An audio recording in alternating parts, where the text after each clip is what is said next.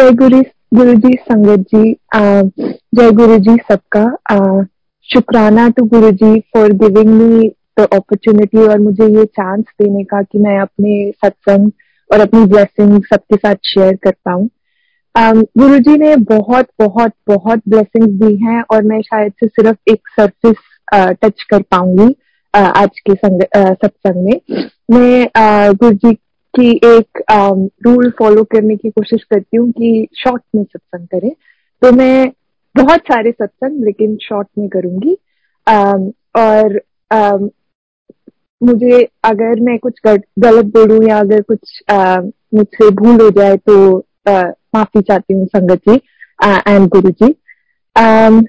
तो मैं शुरू करूँगी जब हम पहली बार गुरु जी से मिले थे।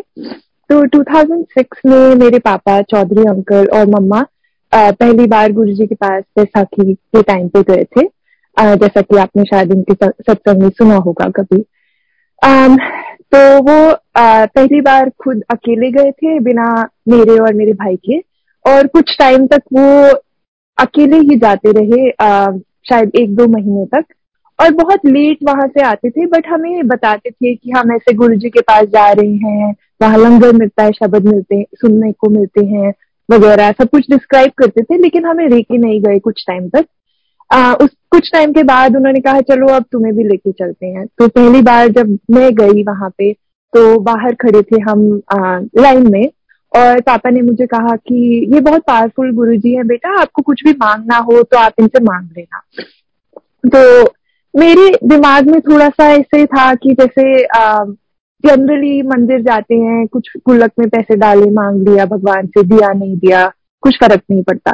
तो उस तरह, उसी एटीट्यूड के साथ में मैंने सोचा कि कुछ मांगना है तो मैं, मेरे मतलब मैं टीनेजर थी, उस टाइम ट्वेल्थ स्टैंडर्ड में थी तो फेस पे पिंपल्स वगैरह होते थे तो मैंने सोचा कि ये मांग दूँगी कि ये पिंपल्स हटा दे। तो वहाँ गई, मत्था टेका गुरु जी के आगे। मैंने अभी मुँह खोला भी नहीं, कुछ कहा भी नहीं। गुरु जी ने बहुत ज़ोर से डांटा और बोला मंगिया ना कर कम खराब कर लेंगी। तो आ, सच बताओ तो मुझे समझ नहीं आया कि उन्होंने बोला क्या। तो उनकी साइड में चरण सेवा में कोई एक अंकल बैठे थे उन्होंने कहा कि बेटा इसे मांगते नहीं है आप जाके बैठ जाओ। मेरे कंफ्यूज से चेहरे को देख के उन्होंने समझा दिया तो मैं जाके बैठ गई। फिर थोड़ी देर बाद मुझे रियलाइज़ हुआ कि उन्होंने क्या कहा था तो मुझे लगा कि डांट क्यों रहे हैं? मतलब नहीं देना था तो नहीं देंगे। आ, इतनी भी कोई बड़ी बात नहीं थी पता नहीं क्यों डांट रहे हैं। बट अब जैसे जब मैं पीछे देखती हूँ और सोचती हूँ उस बारे में तो मुझे रियलाइज़ होता है कि गुरु जी के मुँह से निकला एक एक शब्द कितना इम्पोर्टेंट होता है। और वो अगर कुछ देंगे तो वो सच में दे, देंगे और फिर यू नो कितना ट्रू रहेगा वो हर एक एक शब्द। तो मेरा मांगना और उनका देना लाइक पैरली चलते तो इसलिए उन्होंने मुझे डांटा कि मांगो नहीं। तो पहली बारी गए तो उस टाइम पे मुझे शब्द बहुत अच्छे लगे, लंगर बहुत अच्छा लगा। ये बहुत अच्छा लगा कि इंडिया में किसी मंदिर में इतना डिसिप्लिन फॉलो हो रहा था। और गुरुजी पूरे एकदम अलग टाइप का सब कुछ एनवायरमेंट था। गुरुजी गुरुजी होते हुए कोई प्रवचन नहीं सुना रहे थे। ये नहीं कह रहे थे कि ऐसा करो, वैसा नहीं करो, वगैरह। तो ये सब चीज़ें मुझे बहुत अच्छी लगी बट मुझे बुरा लगा कि उन्होंने मुझे इस तरह से डांट दिया था। बट एनी वेज क्योंकि सब बाकी के सारे फैक्टर्स बहुत अच्छे लगे तो मुझे मंदिर जाना फिर भी अच्छा लगता रहा। कुछ टाइम के बाद में मुझे ये कन्विंस हो गया कि हो सकता है कि जो मैं मांगने वाली थी वो गलत था तो मैं इस बार कुछ अलग मांगने की कोशिश करूँगी। तो अगली बारी फिर से मांगने की कोशिश करी। फिर मुझे डांट पड़ गई और मैंने अगेन कुछ मांगा नहीं, अपने मुँह से कुछ निकाला नहीं। पहले ही गुरु जी को पता था कि मैं क्या बोलने वाली हूँ और उन्होंने पहले ही डांट दिया। तो ये मेरी लाइफ का एक तरह से थीम बन गया कि मंगिया ना कर, कम खराब कर लेंगी जो कि मुझे अब जाके समझ आता है कि गुरु जी क्या कहना चाह रहे थे और उन्होंने क्यों मेरे, मुझे दो बार इस तरह से डांटा। बट एनी मैं जाती रही गुरु जी के पास एंड धीरे धीरे मुझे उनके ऊपर भरोसा मतलब विश्वास होना शुरू हुआ। बट um, एक बार हम बैठे थे और किसी संगत ने um, सत्संग सुनाया और उन्होंने कहा कि गुरुजी जो है वो शिव जी का रूप है। तो मैं बचपन से शिव जी की बहुत पूजा करती थी और बहुत शिव जी को मानती थी। शिव जी मेरे फेवरेट भगवान थे। आ, मेरा उनके साथ बहुत डीप कनेक्शन था। तो मुझे ना थोड़ा सा ऐसा लगा कि ये किसी इंसान को ये अंकल या आंटी जो भी थे आ, वो ऐसे शिव जी से क्यों कंपेयर कर रहे हैं? तो बट मैंने सोचा कि चलो मैं टेस्ट करके देखती हूँ कि गुरु जी सच में शिव जी है या नहीं है। अगेन मेरा थोड़ा बचपना सा था तो आ, तो मैंने आ, पहले जब हम मंदिर में बैठे थे तो गुरु जी दूसरी तरफ़ कहीं देखते किसी से बहुत सीरियस कॉन्वर्सेशन में बहुत सीरियस फेस बना के आ, कुछ बात कर रहे थे। और मैं ऑपोजिट डायरेक्शन में बैठी हुई थी। तो मैंने कहा मन में सोचा कि आप शिव जी हैं तो आप हमारी सारी बातें सुन सकते हैं। तो आप मेरी तरफ़ देख के स्माइल कीजिए। आप मानेंगे नहीं मिली सेकंड्स के अंदर अंदर गुरुजी ने एकदम से मेरी डायरेक्शन में देखा और बहुत प्यारी सी स्माइल दी। तो मैं एकदम डर गई कि ये क्या हुआ? और मैं नीचे छुप गई दूसरे लोगों के आसपास।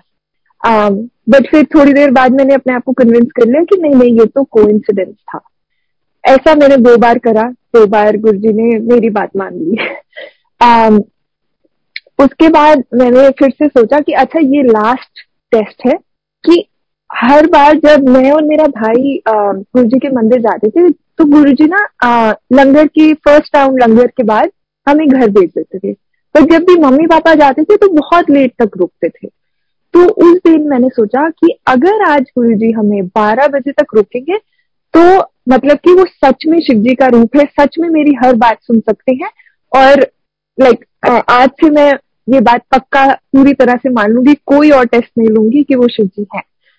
और उस दिन गुरु जी ने सच में हमें 12 बजे तक रोका और सिर्फ़ रोका ही नहीं मुझे ये पूरी तरह से इंडिकेट करा कि मैं जानता हूँ कि तुम्हें 12 बजे तक रुकना था। इस तरह से कि जब मैं मत्था टेकने के लिए गई जब उन्होंने पहले एक बार रोका फिर एक टाइम पे आके उन्होंने बोला चलो आ, तो हमारी फैमिली को बुलाया तो मम्मी पापा दोनों गए कुछ नहीं कहा कुछ ने जैसे ही मैंने मत्था टेका तो अपनी साइड में किसी को किसी संगत से बात करते हुए बोलते और फिर बज गए बारह हो गया तेरा हैप्पी बर्थडे तो वो उस संगत को बर्थडे विश कर रहे थे बट दूसरी तरह से मुझे बता रहे थे कि मैं बारह बजे तुम्हें वापस भेज रहा हूँ। एंड उस दिन के बाद से मुझे पूरी तरह से भरोसा हो गया कि ये शिव जी ही है। और मुझे थोड़ा सा डर सा लगने लग गया कि आ, अब मुझे जब भी मैं मंदिर में बैठी हूँ तो अपने थॉट्स एकदम क्लियर रखने हैं ऐसे कुछ गड़बड़ नहीं सोच सकती मैं आ, ताकि क्योंकि गुरु जी हर एक एक बात मेरी सुन रहे हैं। बट ऑल्सो मुझे गुरु जी की ये बात बहुत अच्छी लगी कि मेरी इतनी बचपने वाली बातों में भी उन्होंने पार्टिसिपेट किया। और सिर्फ़ उस टाइम ही नहीं मेरी पूरी लाइफ वो ऐसी छोटी छोटी सी जो मैं बातें सोचती रहती हूँ उसमें पार्टिसिपेट करते रहते हैं। तो उसके बाद मैं ट्वेल्थ स्टैंडर्ड में थी जैसा कि मैंने कहा।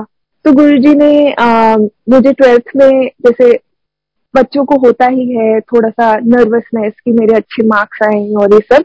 तो गुरु जी ने मुझे आ, मेरे बोर्ड के एग्ज़ाम स्टार्ट होने से पहले सैटरडे यूजुअली हमारी फैमिली संडे को जाती थी बट हमने स्पेशल परमिशन ली और हम सैटरडे मैं सैटरडे को गई उस दिन गायत्री आंटी जिन्होंने हमें पहली बार गुरुजी से मिलवाया था उनके साथ स्पेशली ताकि संडे को मैं आराम से रेस्ट कर सकूँ और मंडे से मेरे एग्ज़ाम स्टार्ट होने वाले थे। तो गुरु जी ने ब्लेसिंग्स करी आ, मुझे बोला कि मतलब मुझसे बात करी कि कौन सा एग्ज़ाम है? आ, अच्छा चलो ऐश करो ब्लेसिंग हो गई। और फिर एक्स्ट्रा कड़ा प्रसाद खिलाया उस रात को। और मेरे ट्वेल्थ में आ, अच्छे मार्क्स आए जिस तरह से मैं मेरी पढ़ाई होती थी। आ, उसके हिसाब से ठीक ठाक मार्क्स आए। उसके बाद ट्वेंटी सेवेंथ में 2007 को गुरुजी ने आ, हमारे घर पे सत्संग कराया था। जस्ट चोला छोड़ने से कुछ दिन पहले। जैसा कि पापा ने उसके बारे में काफ़ी सत्संग किए हुए हैं। बट मेरा सत्संग उस दिन के बारे में ये है कि उस दिन मेरा एक इंजीनियरिंग का एग्ज़ाम था। और मैं एग्ज़ाम देके आई मेरा बहुत खराब एग्ज़ाम हुआ था तो मैं थोड़ा सा गुरु जी से एक तरह से नाराज़ सी थी। बट बट ऐसे कुछ नहीं था। आ, थोड़ा सा मेरा मूड खराब था। तो उस, उस रात को मैं पापा ने मुझसे पूछा था कि मंदिर चलना है तो मैंने मना कर दिया जाने से।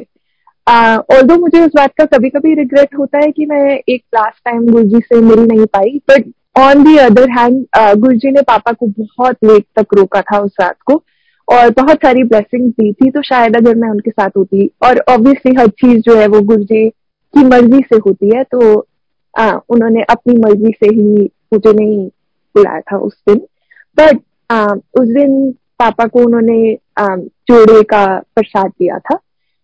तो जब सुबह चार पाँच बजे जितने भी बजे पापा घर वापस आए थे उसके बाद से ना आ, मैं हमारा डुप्लेक्स घर था तो ऊपर के फ्लोर पे मैं सो रही थी और मुझे बहुत बहुत ज़ोर से बहुत ज़ोर से फ्रेग्रेंस आ रही थी इतनी ज़्यादा फ्रेग्रेंस कि मुझसे मुझे नींद नहीं आ पा रही थी। तो अल्टीमेटली एक टाइम पे पापा आए ऊपर और उन्होंने पूछा कि अच्छा जाग रहे हो? तो मैंने कहा हाँ मैं जाग रही तो उन्होंने कहा आओ मैं दिखाता हूँ मुझे क्या मिला है। तो उन्होंने मुझे बताया कि जोड़े का प्रसाद मिला है और तब मुझे समझ आया कि इतनी स्ट्रांग फ्रेग्रेंस मुझे कहाँ से आ रही थी। तो आ, हाँ आ, तो हमें गुरु जी ने इतनी बड़ी ब्लेसिंग दी। चूल्हा छोड़ने से कुछ टाइम पहले गुरु जी ने आ, मतलब मेरे करी आ, मेरी क्या मैं आगे पढ़ाई करूँगी? वगैरह हमने उनसे पूछा था।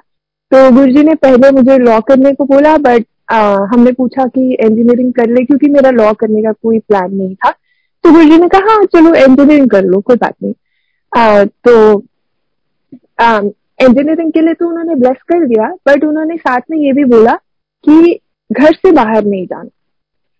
तो बट मैं कोई बहुत अच्छी स्टूडेंट नहीं थी ना मेरे कोई बहुत ज़्यादा अच्छे मार्क्स आते थे। तो मेरा आ, कोई बहुत अच्छे कॉलेज में आसपास में हो नहीं पाया एडमिशन जहाँ हुआ, वो काफ़ी दूर का कॉलेज था, एक साउथ इंडिया में कोई कॉलेज मिला बट उसकी एक ब्रांच थी जो कि मैं जगह भूल गई हूँ बट नोएडा से कुछ दो तीन घंटे दूर थी। तो घर से कम्यूट करना तो पॉसिबल नहीं था उस कॉलेज में भी।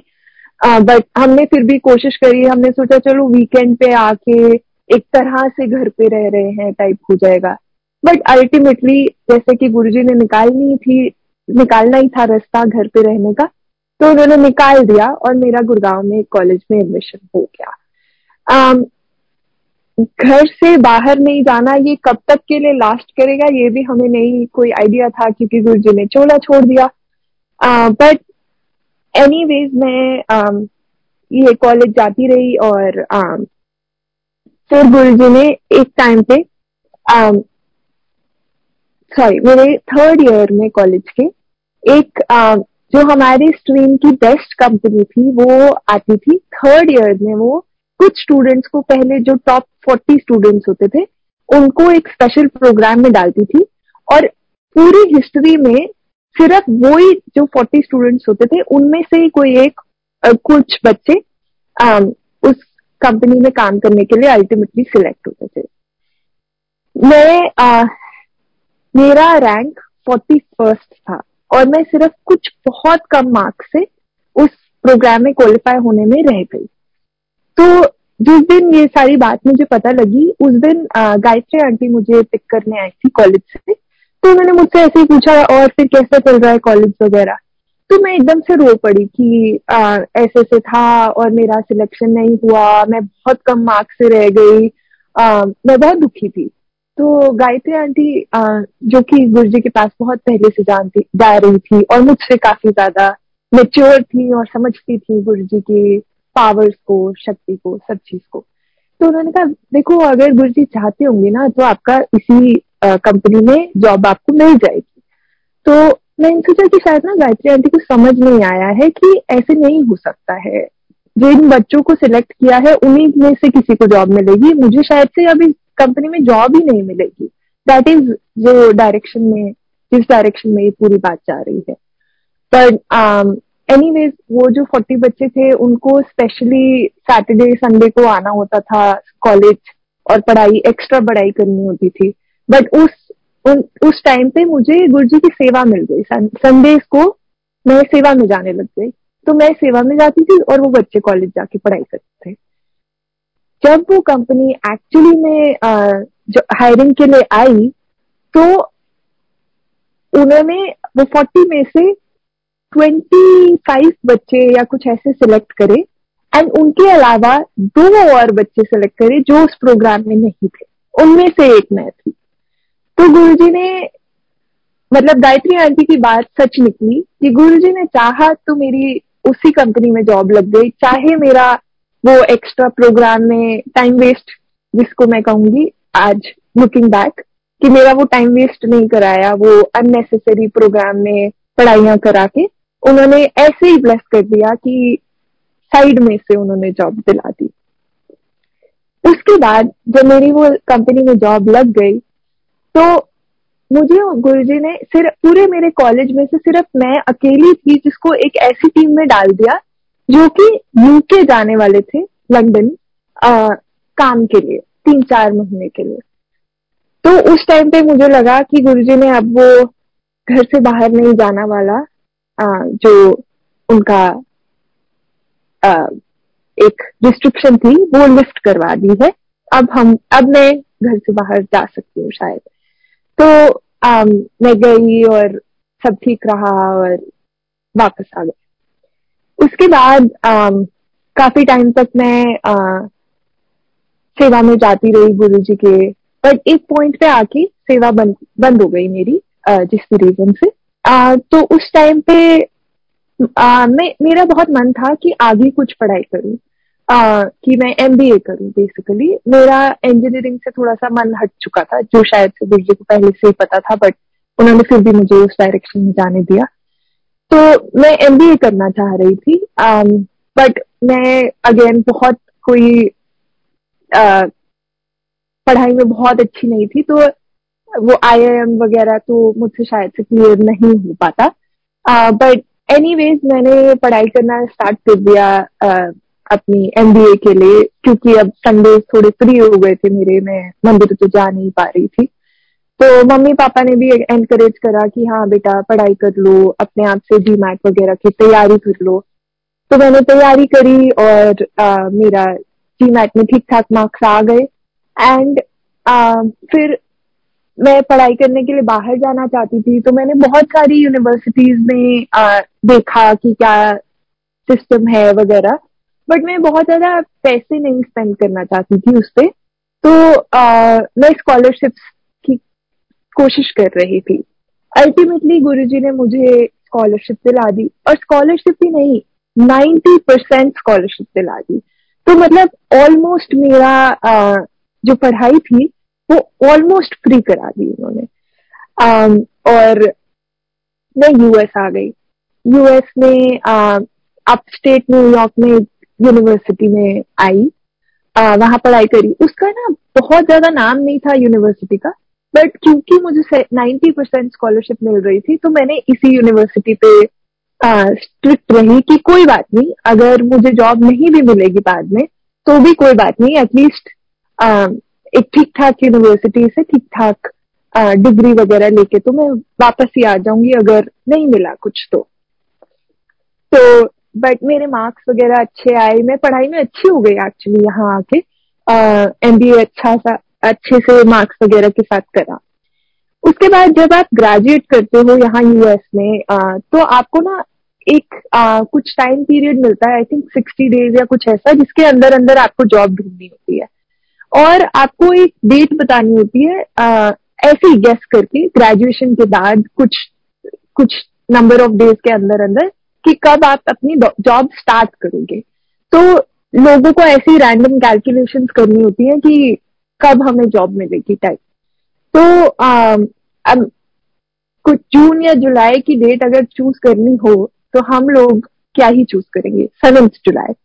तो मैंने सेवेंथ जुलाई की डेट चूज़ कर ली कि मेरी जॉब सेवेंथ जुलाई को लग जाएगी. उसके बाद मैं काफ़ी टाइम तक इंटरव्यूज़ वगैरह देती रही कोशिश करती रही. थोड़ा मुश्किल रहा बट अल्टीमेटली गुरु जी ने मुझे जॉब दिलवा दी. Uh, अपनी कॉलेज की एक uh, मेरे यूनिवर्सिटी के किसी एक सीनियर ग्रेजुएट पर्सन के थ्रू जो कि ईवीपी था उस कंपनी में, उसने खुद मुझे मैसेज करा और पूछा, तुम्हें जॉब चाहिए क्या? जो कि कभी नहीं होता है। कौन अपनी तरफ़ से आके पूछता है किसी ग्रेजुएट हुए बच्चे से, जिसको कोई एक्सपीरियंस नहीं है एमबीए में, उससे खुद पूछ रहा है वो कि तुम्हें जॉब चाहिए। तो मैंने उसको हाँ बोल दिया और गुरु जी ने ऐसी ब्लेसिंग करी कि इंटरव्यू के टाइम पे मुझे पता नहीं, एक अलग ही कॉन्फिडेंस आ गया। और मैं ऐसे से जवाब दे रही हूँ जो बाद में मैं सोच, मुझे इस बारे में पता भी था। मैंने कहा से ये आंसर दे दिया? बट एनी गुरु जी ने ब्लेस किया है तो होना ही था। और सेवेंथ जुलाई को, जो कि वेंसडे या कुछ ऐसा था। नॉर्मल दिन नहीं था जॉब स्टार्ट करने का बट उन्होंने मुझे बोला फिफ्थ जुलाई को स्टार्ट कर सकते हो? मैंने कहा नहीं मैं सेवेंथ को स्टार्ट करूँगी. उन्होंने कहा हाँ ठीक है कोई बात नहीं सेवेंथ को आप स्टार्ट करो. तो मैंने सेवेंथ जुलाई को अपनी यहाँ पर जॉब स्टार्ट करी। उसके बाद यहाँ पर एक लॉटरी सिस्टम होता है जिसमें आपको एच वन बी का वीज़ा वगैरह लॉटरी में निकलता है। तो अब लॉटरी मतलब कि गुरु जी की मर्ज़ी। तो आ, मैं अपनी जॉब के साथ में मैंने अप्लाई करा वो लॉटरी में आ, उसके बाद मतलब मैं थोड़ी सी डाइसी थी तो मैं कुछ मैं आ, अपनी लाइफ में कोई ज़्यादा चेंजेस नहीं कर रही थी। जैसे घर में कुछ फर्नीचर खरीदना हो या कुछ छोटी मोटी चीज़ खरीदनी हो तो आई वाज लाइक नहीं नहीं पता नहीं है कि मैं रुकूँगी यहाँ इस कंट्री में या नहीं। ये तो गुरु जी की मर्ज़ी है। तो काफ़ी सारे इंडियन बच्चे जो होते हैं वो कुछ अलग जुगाड़ निकाल निकाल लेते हैं। यहाँ रुकने का, जिसमें कि मेरे काफ़ी सारे फ्रेंड्स भी बोल रहे थे कि अगर नहीं लगा पहली बारी में हमारा वीज़ा तो हम कुछ और ट्राई कर लेंगे। बट मैं अपने दिमाग में क्लियर थी कि मैंने गुरु जी से, क्योंकि मांगना भी नहीं है, जो गुरु जी देंगे वो चुपचाप से ले लेना है। तो अगर गुरु जी चाहेंगे तो मेरा पहली बारी में ये लॉटरी में निकल आएगा नाम। और अगर नहीं आया तो क्लियर इंडिकेशन है कि गुरु जी नहीं चाहते हैं कि मैं यहाँ रुकू। तो मैं नहीं रुकूँगी और मैं वापस आ जाऊँगी। तो इस समय बीच में एक टाइम पे क्या हुआ, मैं ड्राइविंग लाइसेंस लेने गई। तो एक एक बार गई, उन्होंने मुझे कुछ डॉक्यूमेंट नहीं था, ऐसा कह के वापस भेज दिया। और मैं न्यूयॉर्क जर्जी सिटी एरिया में रहती थी तो मेरे पास कोई गाड़ी नहीं थी, मैं ऐसी ड्राइविंग लाइसेंस लेने गई थी। एक बार दोबारा मैं गई तो मैं सैटरडे को सुबह सुबह सात बजे पहुँच गई। मैंने, मैं लाइन में लगी, पूरा प्रोसेस एक एक पॉइंट कंप्लीट कर लिया, फिर वो दूसरी लाइन में लगा देते हैं। बट वो बारह बजे तक उनका विंडो जो है वो क्लोज हो जाता है। तो मैं लाइन में सेकंड लाइन में जब खड़ी थी तो मेरा नंबर बहुत पीछे का था। कुछ सिक्सटी सेवेंटी कुछ ऐसे करके नंबर था। तो कोई चांस ही नहीं था। साढ़े ग्यारह बज चुके थे, बारह बजे वो बंद कर देते हैं। तो कोई चांस ही नहीं था कि मेरा नंबर आ जाता। मैं लाइन में खड़े होकर गुरु जी को पूछ रही थी कि गुरु जी अगर आज मेरा लाइसेंस नहीं मिला तो मैं दोबारा नहीं आ रही यहाँ पे। ये एक तरह से मेरे लिए इंडिकेशन हो जाएगा कि मैं वापस घर जा रही हूँ। मेरा एच भी नहीं लगेगा। और मतलब मैं थोड़ी सी ऐसे ही मन में सोच रही थी। बट मैं ये भी साथ में सोच रही थी कि मैं ये आधा घंटा भी यहाँ खड़ी रहूँ या मैं घर चली जाऊँ अभी? बट मैंने कहा, चलो, कोई बात नहीं गुरु जी मैं बारह बजे तक पूरा वेट करूँगी लाइन में खड़े होके, ताकि ऐसे नहीं कि मैंने पहले गिव अप कर दिया बट अगर मेरा ड्राइविंग लाइसेंस नहीं बना आज तो एक तरह से मेरे दिल में मुझे एटलीस्ट एक इंडिकेशन हो जाएगी कि मेरा शायद यहाँ पे टाइम खत्म होने वाला है यूएस में. इतने में कोई बंदा आया, वो मेरे आगे पीछे लोगों से पूछा, आपका नंबर क्या है? आपका नंबर क्या है? आपका नंबर क्या है? और एकदम से मेरे पास आया बोलता आपका नंबर ये है? मैंने कहा हाँ. उसने कहा, आपको मेरे से स्विच करना है? मेरा नंबर पता नहीं उसने क्या बोला था बट कुछ बहुत आगे का नंबर बताया उसने, ऐसे फिफ्टीन सिक्सटीन कुछ ऐसे बताया। तो ऐसा कौन करता है? रैंडमली आके उसने मेरे साथ नंबर स्विच कर लिया और मैं आगे लाइन में लग गई और मेरा लाइसेंस बन गया उस दिन। क्योंकि मुझे कोई ज़रूरत नहीं थी लाइसेंस की। मैं ऐसे ही गुरु जी के साथ में बातें कर रही हूँ और गुरु जी इतने प्यारे कि वो मेरी उन बातों को सुन भी रहे हैं उस पर रिस्पॉन्ड भी कर रहे हैं किसी रैंडम बंदे को भेज भी दिया उन्होंने और मेरा लाइसेंस भी बनवा दिया। उसके बाद मुझे लगा कि शायद मैं यहाँ पे थोड़ा और टाइम रुकूँगी इस कंट्री में और ऑब्वियसली मेरा एच वन बी लग गया यहाँ और मैं आ, चलती रही आगे। और मेरी job New York New Jersey area में लगी थी। जहाँ गुरु जी की संगत इतनी सारी है और इतनी हेल्पफुल इतनी प्यारी है। उन्होंने मुझे हर टाइम साथ दिया। जो गुरु जी ने कहा था, घर से बाहर नहीं निकलना, मुझे ऐसा लगता है कि यहाँ पर रहते हुए मैं घर से बाहर नहीं निकली, बस मेरे रिश्तेदारों के चेहरे बदल गए हैं। संगत इतनी प्यारी इतनी प्यारी यहाँ एडिसन में मंदिर है। जब मैं जब मेरे पास गाड़ी नहीं थी लाइसेंस का गाड़ी नहीं थी तब आ, हमें एक आंटी मिली एक दिन पिंकी आंटी संगत में। उन्होंने मुझे आ, घर छोड़ा एक दिन। उसके बाद से उन्होंने अपनी एक ड्यूटी बना ली। मुझे हर संडे को पिक करते थे हर संडे को ड्रॉप करते थे घर तक। और ये प्रोसेस पूरे दो तीन साल तक चलता रहा। अंटिल वो कहीं दूर शिफ्ट हो गए मंदिर से ऑपोजिट डायरेक्शन में तब तक वो मुझे रोज लेके आते थे रोज हर संडे लेके आते थे वापस छोड़ते थे। और बहुत आ, प्यारा एक रिश्ता सा बन गया था उनके और उनकी फैमिली के साथ। आ, कभी कभी थर्सडे को भी मैं उनके साथ मंदिर जा पाती थी। तो गुरु जी ने हमेशा मुझे अपने साथ बहुत स्ट्रांगली कनेक्टेड रखा। उसके बाद जब वो आंटी कहीं मूव हो गए तो एक दूसरे आंटी मिल गई जिनके पास गाड़ी थी। तो वो रेनू आंटी जो मुझे लेके आती रही लेके वापस जाती रही। जब तक मेरे पास गाड़ी नहीं थी मुझे गुरु जी ने अपनी संगत के थ्रू मंदिर बुलाते रहे वापस ले जाते रहे। um, उसके बाद um, अभी रिसेंट टाइम में uh, और भी गुरु जी ने मुझे ये दिखाया कि कैसे संगत जो है वो मेरी एक फैमिली है। Um, 2021 में uh, मैं मतलब हम लोग ने डिसाइड करा कि मैं शादी करना चाहती थी। Uh, तो जो लड़का है वो भी यहीं रहता है और बट uh, जब से मैं छोटी थी तब से मेरा एक बिलीफ um, था कि शादी छोटी सी होनी चाहिए सिर्फ़ क्लोज फैमिली के साथ होनी चाहिए बहुत बड़ा फ़ंक्शन वगैरह जैसे बहुत दिखावा करते हैं लोग वो सब नहीं चाहिए था मुझे। मुझे बहुत छोटी सी शादी चाहिए थी जिसमें बहुत बहुत क्लोज सिर्फ़ फैमिली मेंबर्स और um, सिर्फ़ क्लोज लोग आए और बहुत सारे कोई अननोन लोग ना पहुँचे। एंड ताकि um, बस एक इच्छा थी इस तरह की।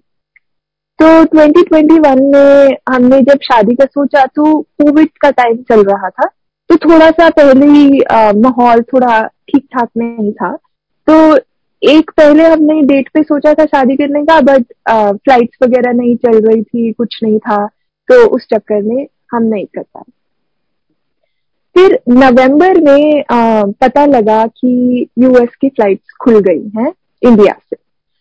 बट मेरा और मेरे हस्बैंड जो अब हस्बैंड है दोनों का उस टाइम पे वीज़ा स्टैंपिंग वगैरह का कुछ चक्कर चल रहा था तो हम इंडिया नहीं जा पा रहे थे। तो सबने मिलकर डिसाइड करा कि यही न्यू जर्सी में शादी कर लेते तो उस टाइम पे एक्चुअली न्यूज़ में सिर्फ़ इतना आया था कि नवंबर में फ्लाइट्स खुलेंगी। उन्होंने कोई डेट नहीं बताई थी, किस डेट पे।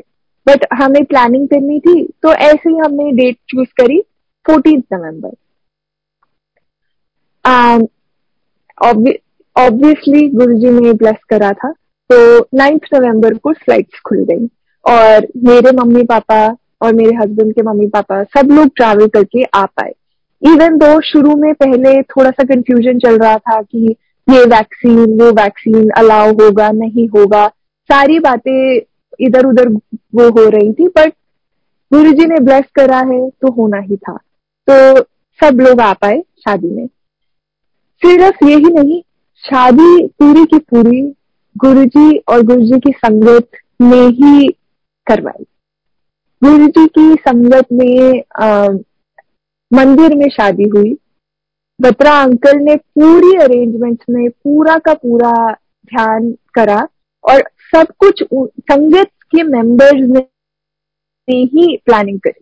मैंने ना मेरे पेरेंट्स ने, ना मेरे हस्बैंड के पेरेंट्स ने, हम सब लोगों को कुछ नहीं पता था कि कैसे शादी होने वाली है, क्या होने वाला है सेटअप क्या रहेगा कहाँ क्या कर रहे हैं, कुछ आइडिया नहीं था। सब कुछ हंड्रेड परसेंट प्लानिंग गुरु जी की संगत में करवाई। एक आंटी ने पूरा का पूरा मेहंदी का फ़ंक्शन खुद ऑर्गेनाइज कराया हमसे कोई हेल्प नहीं मांगी। आ, ना मेरे मम्मी पापा से ना मुझसे ना मेरे हस्बैंड से बिल्कुल कुछ हमने कोई पार्टिसिपेशन नहीं करी। आंटी ने पूरा सब कुछ असेंबल करा। बत्रा अंकल ने पूरी आ, से, सारा सेटअप मंदिर के अंदर और जहाँ हमारी रिसेप्शन होनी थी वहाँ का सब कुछ उन्होंने डिसाइड करा। और सब कुछ उन्होंने बहुत बहुत ब्यूटीफुली जैसे कि मैं उनकी खुद की बेटी हूँ उस तरह से उन्होंने पूरी अरेंजमेंट्स कराई इतने दिल के साथ इतनी एनर्जी के साथ इतनी हेल्प करी कि इत, मुझे ऐसा लगा कि लिटरली फैमिली मेंबर्स भी शायद से इससे ज़्यादा इतना नहीं कर पाते जितना यहाँ की संगत के लोगों ने हमारी हेल्प करी हमारा आ, सब कुछ अरेंजमेंट्स कराया। एंड जब मैं इंडिया में थी और गुरुजी ने चोला छोड़ दिया था, उस टाइम पे मुझे कभी कभी बहुत, जब मैं किसी संगत की शादी में जाती थी तो कभी कभी बहुत ना अजीब सा फील होता था कि जब मैं जब मैं शुरू में मंदिर जाती थी और सत्संग सुनती थी लोगों के और लोग बताते थे, जैसे जो जो कई कई सालों से गुरु जी के साथ जुड़े होते थे तो वो बताते थे कि यू नो हमारी पूरी लाइफ में किस तरह से गुरु जी ने उन लोगों की हेल्प करा? कैसे उनकी शादी हुई या बच्चों की शादी हुई या बच्चे हुए या जो भी हुआ, पूरी लाइफ लाइन लाइफ टाइम जो थी वो गुरुजी ने अपने हिसाब से प्लान करी। कैसे गुरुजी हर एक एक स्टेज में इन्वॉल्व थे? कितने लोगों की शादी गुरुजी ने अटेंड करी? तो वो सब मैं सत्संग सुनती थी तो उस टाइम पे मैं ऑटोमेटिकली एज्यूम करती थी कि ऑब्वियसली मेरी शादी में गुरुजी आएँगे। बट अब जब उन्होंने चोला छोड़ा तो मैं बहुत कभी कभी उदास सा फील करती थी कि मतलब अब गुरु जी तो है नहीं तो वो कैसे आएँगे? पर गुरु जी ने मेरी शादी में मुझे दिखाया कि कैसे वो आए। मेरी शादी गुरु जी के दरबार में हुई और गुरु जी का पूरा स्वरूप वहाँ था। गुरु जी पूरे प्रेजेंट थे और गुरु जी की संगत इतनी सारी प्रेजेंट थी। उसके अलावा सारी संगत में इतनी खुशी और इतनी एनर्जी थी जो कि जब मैं छोटी थी तो मैं सोचती थी कि कोई बाहर के लोग नहीं आने चाहिए। पर संगत जब आई तो मुझे रियलाइज़ हुआ कि ऐसे बाहर के लोग जिनको शायद मैं पर्सनली नहीं जानती बट जो गुरु पर, परिवार का पार्ट है ऐसे लोग आए मेरी शादी में इतनी खुश रहे इतनी इतने अच्छे से उन्होंने सेलिब्रेट करा कि मुझे बहुत बहुत ब्लेसिंग्स हैं गुरु जी की। मुझे उस दिन रियलाइज़ हुआ कि किस तरह से मैं गुरु जी की बेटी हूँ, जो कि गुरु जी ने एक टाइम पे मेरे पापा को कहा था कि ये शादी कुड़ी है। ये बात मुझे उस दिन अच्छे से नज़र आई कि गुरु जी ने सच में मुझे अपनी बेटी माना है। सच में वो मुझे बहुत बहुत प्यार करते हैं। फिर हाँ हमारी शादी हुई। और उसी टाइम पे जब मेरी, हमारी शादी का प्लानिंग चल रहा था, उस टाइम पे गुरु ने एक और चीज़ मेरी लाइफ में चेंज करी। मेरी जॉब नहीं उन्होंने दिलवा दी और उसका टाइमिंग उन्होंने इतना परफेक्ट रखा कि शादी के टाइम पे मेरे, मेरी कोई जॉब नहीं थी और मैं एकदम फ्रीली घूम सकती थी। But at the same time मुझे पुरानी जॉब से कुछ सैलरी वगैरह एडजस्टमेंट की वजह से वो आ रही थी। तो ऐसा भी नहीं था कि मुझे कोई स्ट्रेस था। बट एकदम फ्री माइंड से मैं अच्छे से सब कुछ एंजॉय कर पाई और गुरु ने एकदम परफेक्टली हर चीज़ प्लान करी उस परस्पेक्टिव से। उसके बाद um, अभी रिसेंटली uh, और मेरे भाई की भी शादी होनी थी उस टाइम पे।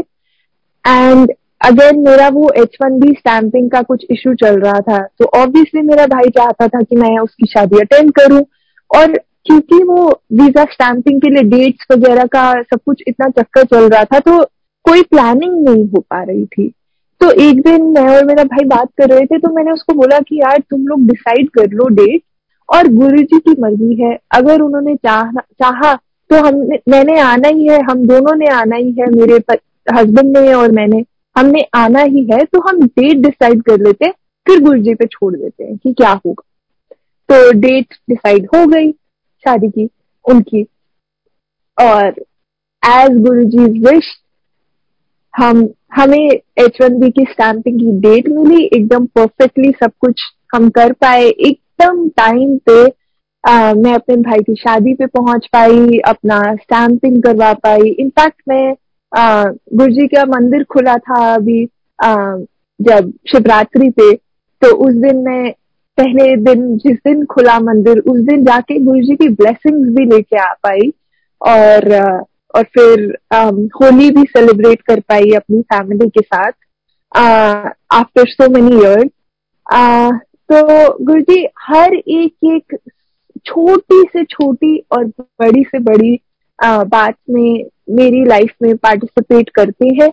और मेरी ज़िंदगी का जो उन्होंने एक थीम दिया था कि मंगया ना कर कम खराब कर लेंगी, उस पे बहुत अच्छी तरह से मैं चल पा रही हूँ अभी तक कि मैं गुरु जी से कुछ मांगती नहीं हूँ। पर जो मैं सोचती हूँ, उससे कई कई कई ज़्यादा गुरु जी मुझे ब्लेस कर देते हैं। तो अब जब मैं पीछे मुड़ के देखती हूँ और सोचती हूँ इस बारे में कि गुरु जी ने मुझे डांटा था कि मंगया ना कर कम खराब कर लेंगी, उसका क्या मीनिंग था? उसका मीनिंग ये था कि मुझे नहीं पता है कि गुरु जी मुझे कितना कुछ देने देना चाहते हैं कितनी बड़ी चीज़ें देना चाहते हैं और मैं मेरी सोच नहीं पहुँच पाएगी उस तक। तो इसलिए गुरु जी ने मुझे डांटा था और बोला था कि मंगिया ना कर कम खराब कर लेंगी। तुम आ, तुम्हें नहीं पता है कि तुम्हें क्या मिलना है और मैं जानता हूँ कि कितना कुछ तुम्हें मैं दे सकता हूँ अगर तुम मांगना छोड़ दो। तो तो इस वजह से मैंने ये पूरी पॉलिसी अडॉप्ट कर ली है अपनी ज़िंदगी में कि मैं गुरुजी से कभी कुछ नहीं मांगूँगी और गुरुजी मुझे ब्लेस करते रहेंगे। आम, बस अभी के लिए इतना ही और थैंक यू और शुक्राना टू गुरु जी कि उन्होंने मुझे अब तक ब्लेस किया है और मैं बहुत बहुत उनसे बस यही प्रार्थना करती रहती हूँ कि आगे भी मेरी ज़िंदगी में बस ब्लेसिंग देते रहें और सब कुछ ठीक रखें और नहीं भी ठीक रखे तो बस मेरा हाथ थामे रहें और मेरे साथ चलते रहें और आ, बस अपने अपने पास रखें अपनी संगत के पास रखें अपनी ब्लेसिंग्स मुझे देते रहें। जय गुरु जी।